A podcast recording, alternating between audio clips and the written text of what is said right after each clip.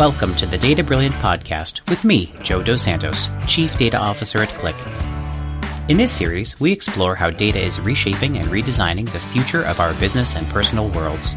From business leaders to educators to public figures, we'll be joined by experts who will give us a fresh perspective on the world through data. Today, I'm joined by Kate Darling, a leading expert in robot ethics. Kate is a researcher at the MIT Media Lab where she investigates social robotics and conducts experimental studies on human robot interactions. With a background in law, she now increasingly works at the intersection of law and robotics and co taught a robot ethics course at Harvard Law School.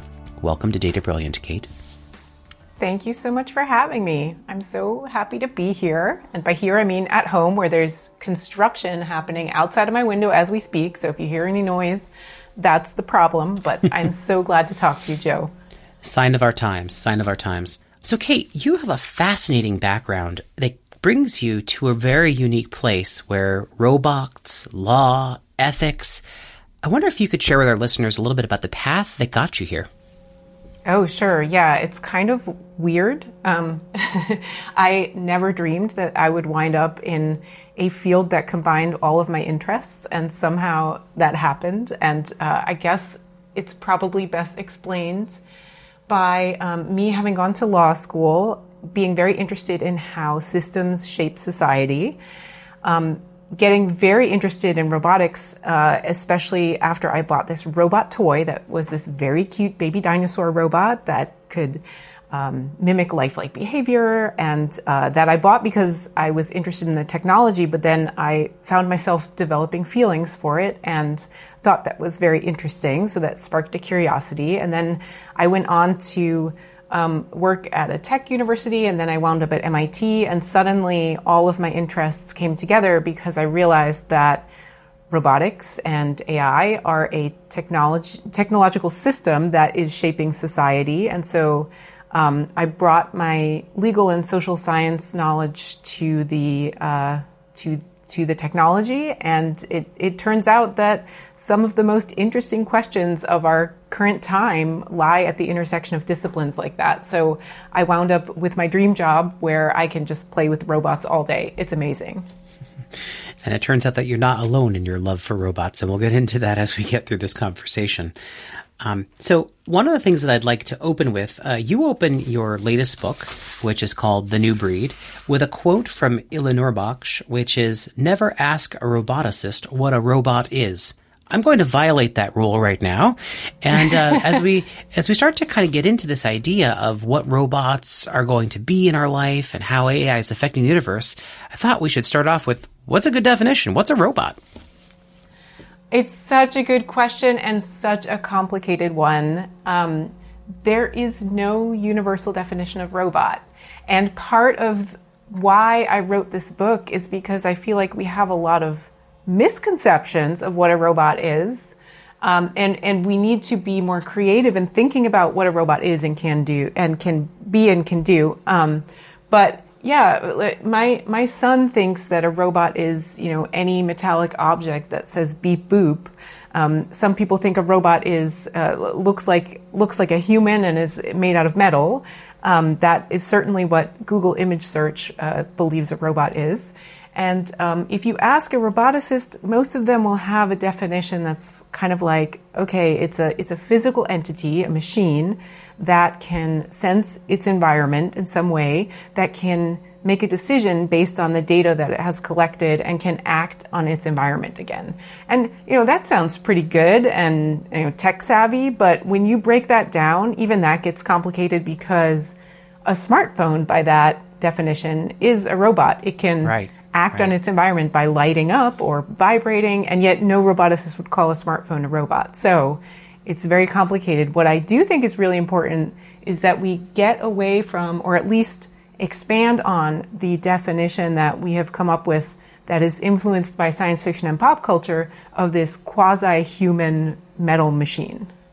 I mean, when you're talking about AI, for the most part, still today, you're talking essentially about data because even though there are some other ways to train algorithms, I mean, it's the most powerful machines and uh, machines that can learn, um, they rely on learning from huge data sets. And I, you know, I don't see that changing. I see that I see different methods being developed, but I, uh, some of the most powerful applications today are, are relying on data collection. And so, I don't know. I, I, I think data is powerful, and um, I think people underestimate the extent to which it is already kind of undergirding everything that we interact with. But definitely a force to be reckoned with, right? Yeah, and I think that you describe the introduction of these technologies into our, let's say, manufacturing life and corporate life as being an overall boon to job production. That in fact, people are nervous that all of our jobs are going to be replaced by computers, but that's been a lot slower than people have contemplated. But um, I think you quote one of your authors as saying, well, that's kind of an argument that can only be made from a great academic height. You know, it doesn't matter if your job is the one that's replaced. Um, and I wonder if you, you think that that is something that, that uh, politicians or experts need to explain something about kind of macro gains, micro losses, and the politics that might be associated with that. Absolutely. Oh, I'm so glad you picked up on that. That's one of my favorite quotes. It's Peter Frase wrote a book called Four Futures, in which he says, yes, it's true that robots haven't, you know, taken jobs if we look at this from a bird's eye perspective, but that neglects to take into account some of the harm that has occurred as disruption happens on the ground. And so I think that robots uh, on the whole like they're they're not if robots were about to take everyone's jobs then that would have already happened in the pandemic. Like, surely right, robots right. would have stepped in with all of these labor shortages. Robots are not ready to do that, but I also think it's really important to be forward thinking and see that even if we could recreate human ability and skill and use robots to replace people, that's not the potential of this technology. The potential is not to recreate what we already have. The potential is to think more creatively about labor in general and to address some of the disruption that is happening on the ground, um, which has a lot more to do with our conception of labor and some of the unbridled corporate capitalism that we see and how um, certain classes of workers are mistreated. Um, and and uh, I think that there are ways that technology is being integrated that harms people even further. So if you look at kind of the warehouse workers in the factories that have been turned into robots themselves, they have these scan guns that count down the seconds between their activities. I think that viewing humans as kind of a cog in the wheel of a machine and just like hoping to automate them away someday is how a lot of companies are approaching labor and it's it's so much harder to think creatively about how to develop supplemental skill sets and combine what humans are good at and robots are good at and it's much harder to address the political issues that are the real um, cause of harm on the ground. But those are really the conversations that we need to be having instead of the technological determinism that I see everywhere that the robots are coming to take our jobs.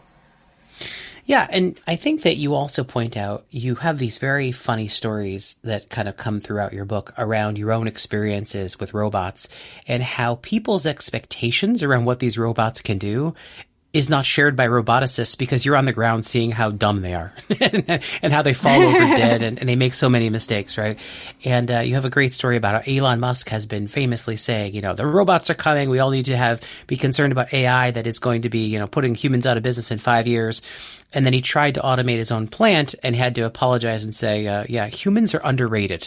So both the pace of change is not quite at the speed of what we're seeing, but then also kind of the way by which we employ those is not, is not exactly, um, how, how someone might envision in a sci-fi movie. He, uh, robots can't understand concepts and they can't make decisions. They can only do what you tell them to do. And in some respects, I think your hypothesis is that you, you envision a world in which machines are, are a tool that is used by humans in this kind of augmented intelligence kind of way, as opposed to something that does something for us or instead Absolutely. Yes. And oh yeah, the, the Elon Musk story was, it's, it's entertaining and, and also informative because I think for most people, I think we already believe that the factories have been automated mostly. Like, it, eh, it, you take a very predictable predictable environment like an assembly line. And surely the state of robotics in, you know, the year of our Lord 2022 is such that we can automate an assembly line. No, we can't. We have not been able to automate an assembly line. We've been able to automate parts of it, big parts of it, but there's always going to be some task where a human has a skill that the machines don't have, like recognizing when a screw falls on the ground or it, when something when something anything goes wrong which even in the most predictable environment humans can deal with that uncertainty. Humans know have common sense and they know what to do in that situation and a robot does not. And it's not that the machines aren't getting better and smarter. It's that they perceive the world very differently than people do and their intelligence is different and so instead of trying to get them to recognize the screw, we could be thinking creatively about ways that we can tap into the human creativity and ability and really lean into what the machines are good at and have people work together. So I think the future is not full automation, the future is human robot interaction. So the book is is it's about robots obviously, but it's also about our history with animals because I feel like animals are the perfect analogy not because animals and robots are the same, but because they really hammer home this idea that these technologies are supposed to be a partner in what we're trying to achieve and not something that replaces human ability. So, the augmentation that you talked about, we've used animals throughout millennia to help us do jobs better, to plow our fields, to help us in transportation, to help us deliver things, um, to help us, you know, recognize the, the gases in the coal mines. We've used canaries. And, mm-hmm. and so all of these things that we can do that augment our own abilities, that augment our physical abilities, our sensing abilities, I think that that's the perfect analogy for how we should be thinking about robots and AI because that's the true potential of the tech to partner with us, to augment us, not to replace us. Yeah, and I think part of the uh, point that you bring up in your book is this this lens of thinking things through the animal lens also makes it so that um, we avoid this example of uh, Lieutenant Data on Star Trek. If you think about this learning capability as being kind of really broad based and and and kind of under, able to understand ethics and different kinds of things like that, you have a higher expectation of those things. And I think your point is a, we're way far away from, from our robotics or our AI being able to get there. They're much more discrete. And B, that's probably not even desirable. That kind of, that kind of human approximation probably wouldn't even be desirable for us to have. Yes. Oh, I love it. Joe, you are such a good book reader. I feel like you are putting my arguments in better words than I even did in the book. but yes. Happy to help. yes, that is exactly it, right? We should, it, we need to understand that the machines can't do these things that we expect and that that's not even desirable. Like, why would we want to do that when we have the opportunity here to think more creatively about what role we want these technologies to play in our society, whether that's in the workplace, whether that's as our social companions, whether that's talking about, you know, the robot rights idea, which always comes back to, and I love that Star Trek episode with um, Lieutenant Commander Data, where they have to decide whether he's uh, Starfleet property and can be disassembled, or whether he has any rights because he also has duties. Um, it's it's a fantastic episode, but so much of our science fictional narratives are comparing robot rights to human rights and making this um, assumption that, well, once the robots are sufficiently like us, then they will deserve rights like us. And I just think the history of animal rights is a much, much better predictor of how this is going to go because what we're we're not going to see, you know, these androids walking around like Commander Data and like clearly deserving human rights. We're going to have so many different designs of robots and capabilities and skills and just like we've been very confused about the animal world and which animals should deserve rights, we're going to see the same confusion here. And if we're not careful, we're going to default to just protecting those things that we emotionally or culturally relate to, uh, like, you know, and uh, where I live, we don't eat dogs, um, but we eat pigs, right? So mm-hmm. uh, that that's not that's a, a, a, real emotional, emotionally driven default that has nothing to do with inherent biological criteria. And I think we're going to see the same for robots if we ever do get to a point of discussing robot rights where people are going to want to protect the cute ones and mm-hmm. and it's going to have nothing to do with their abilities. So yeah, I I think I think the animal parallel is, you know, it doesn't work in every aspect, but I think it's a really important stepping stone to get people away from this constant human comparison. Yeah, and I wonder if you could share a story about the military's use of robots that were designed to uh, identify and get rid of um, minefields. Uh, and uh, what the actual reaction of the soldiers was for this towards this robot that was doing them a great service by stepping on the landmines that they in fact would not need to step on. Yes, um, there are a few. There are actually a few stories, and you know, talk about a dirty, dangerous job. Um, what a great use case for robots, setting a robot out onto a minefield or uh, to a site where there's a suspected bomb, where we used to have to send a, a human to, to do these things, and now we can send a machine. Um, and the, the, machines have been designed to, you know, take the blow instead of uh, a human operator. But what mel- members of the military have discovered is that um, it's kind of hard to watch that happen. So there's a there's an amazing story that was in the Washington Post in I think 2007. So this has been going on for a while.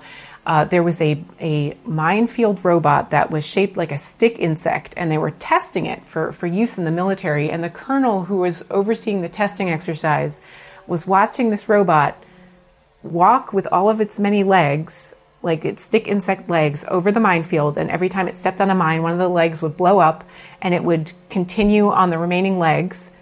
Um, and he said, We can't use this robot. This is inhumane to watch this robot drag itself across the battlefield on, hmm. you know, with, with torn up legs. So it was evoking something in him, even though he knew it was a machine. He said that it, it, it evokes a human experience and it, it's too hard to watch. And you've, this, this wasn't the only example. There's been actually research done on soldiers who become emotionally attached to the bomb disposal robots that they work with. Uh, you know, they'll name them, they'll have uh, funerals for them with gun salutes, they'll give them medals of honor, they'll get emotionally distressed when, when the robots, you know, are destroyed by, by a bomb. And um, while it's better to, you know, send the robot than a human, I think we definitely have underestimated the emotional attachments that people can develop to these machines and what that means in practice. I'd like to get to the idea of your pet construct a little bit and the human attachment to things. So, um, you did an experiment uh, with a robotic dinosaur with some friends of yours, and it was really to test uh, how attached people could get to an animal that was responding with certain cues, uh, back to uh, feelings of you know uh, goodness and badness happening around them. And I wonder if you could share the story of what happened uh, with your friends and their attachment to these robotic dinosaurs. Yeah, um, it was. It's it's so funny thinking back to this. Um, I yeah. So when I first when I was in law school and I bought this cute baby dinosaur robot that I felt an emotional attachment to, one of the things that I would have my friends do when I showed it off to them was hold it up by the tail because it had a tilt sensor in it, so it could tell like if you held it upside down by the tail, it could tell that it was dangling in the air, and so it would start to cry and um, squirm around, uh, so mimic you know pain and wanting to be put down, and which you know that's a pretty cool thing for a toy from you know 2007 to be able to do. But it hmm. also really started to bother me when people would hold it up too long, and I would say, "Okay, that's enough now. Let's put it back down." And I was telling another friend about this. Um, and he happened to be part of this conference in uh, in Switzerland, and he was like, "Let's do a workshop on this."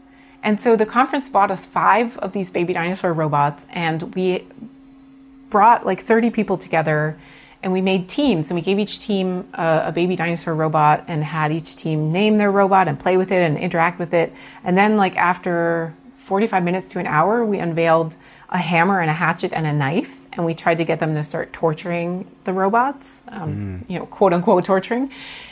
And uh, originally we thought, okay, this is going to be interesting because some people are going to be like, oh, yeah, sure, it's just a robot. And some people are going to have more of an issue with it. But actually, they all just totally refused to do it. Um, and so we had to we had to improvise. At some point, we said, okay, you can save your team's robot if you take a hammer to another team's robot. And uh, they couldn't even do that. And finally, we, we had to end the workshop by saying that we were going to destroy all of the robots unless someone took the hatchet to one of them. And when that robot got you know hit in the in the neck, but like people were wincing and turning away, and then we had this half joking, half serious moment of silence in the room for the fallen baby dinosaur robot. Um, it was, I mean, it changed my life because I was like, this is so interesting. I really need to know what's going on here. And it inspired later research that I did at MIT. Um, yeah, just ve- a very interesting time in my life trying to get people to torture dinosaurs. and at the at the end of the day, you you mentioned a number of times that the idea is that it's these cues that we're responding to. And increasingly, I think AI is powering the kind of more effectiveness of these cues, right? You can have uh, a more highly accurate, more highly appropriate response to certain kind of conditions. And I wonder how that's affecting where we're headed with this. And I wonder how, you know, what do we think about that in terms of representing life, thought? Are we kind of uh, equivalent, uh, making an equivalency between something thinks and therefore something's alive? Mm, that's a good question. Well, on the, yeah, I mean, on the data question, you know, absolutely. I think if something isn't learning and improving on its ability to interact or, you know, do yeah, in, in the social robotics context, for sure, like a robot needs to be improving on its ability to interact with people, and that requires, for the most part, a lot of data, um, right? That's that's how we train, still train most um, algorithms by by using data. So uh, yeah, I, I, that's just like incredibly important right now. Um, and so if you can put autonomous movement in a robot plus this idea that it's making its own decisions, i.e., thinking, then that that really I, I think it's almost impossible for us to not project agency onto that. Um, so mm. it's you know I and and and certain cultures view this a little bit differently because they don't make such a huge distinction between something that's alive and something that's not. So there's indigenous cultures or there's um, the, the indigenous religion in Japan, Shintoism, that is kind of um, it, it views everything as having a soul and having uh, life inside of it, and so there's less of this uh, weird um, mental gymnastics going on in those societies when they encounter a robot. But in our society, I think what, what is starting to happen is we're getting very confused because we have this distinction between living things and non-living things and yet we're treating the robots like living things and that's just going to increase as they come more into shared spaces where people are interacting with them it's interesting. So, you know, we spend a lot of time on this podcast talking about AI, advancing of AI, and kind of its utility and perils. And what's interesting about your point here is that um, we might be willing to accept AI if it's packaged better right? So we can, if, if you give us something that looks too much like a human, it'll freak us out. If you give something that looks like a sail, we, a seal, we could accept it. And this could be some way for us to figure out, not, um, a way to make it so that the AIs can be more useful to us and, and also potentially a, a watch point that says that's kind of scary because we might fall sucker to something that is telling us to do something we shouldn't just because it's awfully cute. Oh, yeah, absolutely. There's actually this whole subfield of human robot interaction, which is the discipline I'm in. There's a subfield called persuasive robotics, which is all about can you get a robot to get a person to change their beliefs or behaviors? And obviously, that's like really useful in health and education. Like, if you can get people to, you know, want to learn French or you know uh, have a better therapy experience, and you're doing something that's for the user's benefit, that's wonderful. But now think about uh, uh, you know the the whole business of advertising and persuasive design to change people's beliefs and behaviors in order to get them to buy more products, which may or may not be in the user's interest. So I think we're going to see some pretty tricky, I think, consumer protection issues as as uh, I think we start to realize how just how persuasive the design of AI and robotics can be if done right. So that's what concerns me. So let's talk a little bit about this kind of view of robots through the lens of capitalism, even. Um, so on our last podcast, we were speaking with futurist Brett King. And he's written a book that's called The Rise of Techno Socialism.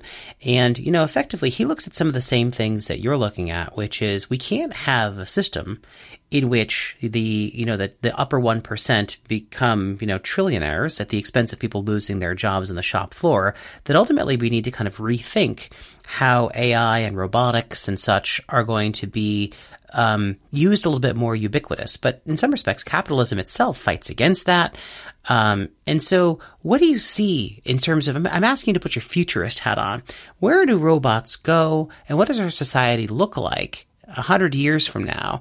in terms of us, our interactions, um, potentially our, our, politics, our, our our society, in terms of our interaction with AIs and robots a hundred years from now. So I think the the thing that I really, really want people to understand is that it depends on us, because with AI and robotics, I see so much of this determinism, like oh you know the the robots are going to come and they're going to replace the work and they're going to do this. And there's so much agency put on the technology itself in uh, in determining our future and what our future is going to look like.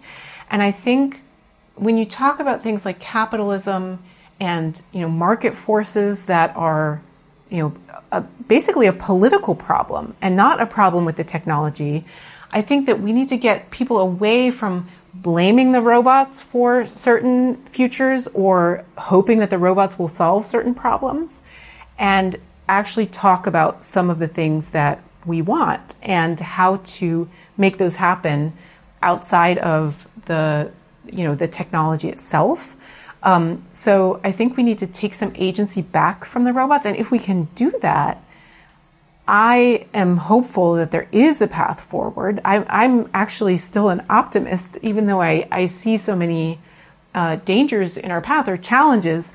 I do think that there's a path forward where we choose a different conception of labor, where we think more long term and more outside of the box and creatively about how we integrate these technologies, where we integrate them in a more inclusive way so that they're not just benefiting the 1%, where we have more design justice and more people involved in creating technology that benefits everyone, I think there are paths to doing this. I think the paths do not have to do with the technology itself and have all to do with our political and other systems that set the right incentives. Amazing. Amazing. Kate, you'll be speaking at our QlikWorld virtual conference on May 19th, and for anyone interested in hearing more on that, please visit qlik.com forward slash QlikWorld to register and find out more details on that panel. And uh, Kate, where else can our listeners go if they want to find out more about you and your work? Oh, good question. Um, I have a website that I should probably update sometime. and I'm on Twitter. I, I, spend a lot of time on Twitter complaining about things or talking about Cheerios or sometimes talking about my work and robots. Terrific. Thank you so much for joining us today. Thanks so much for having me. Thank you for listening to this episode of Data Brilliant, brought to you by Qlik and hosted by me, Joe Dos Santos. Robots are coming, but not like you think.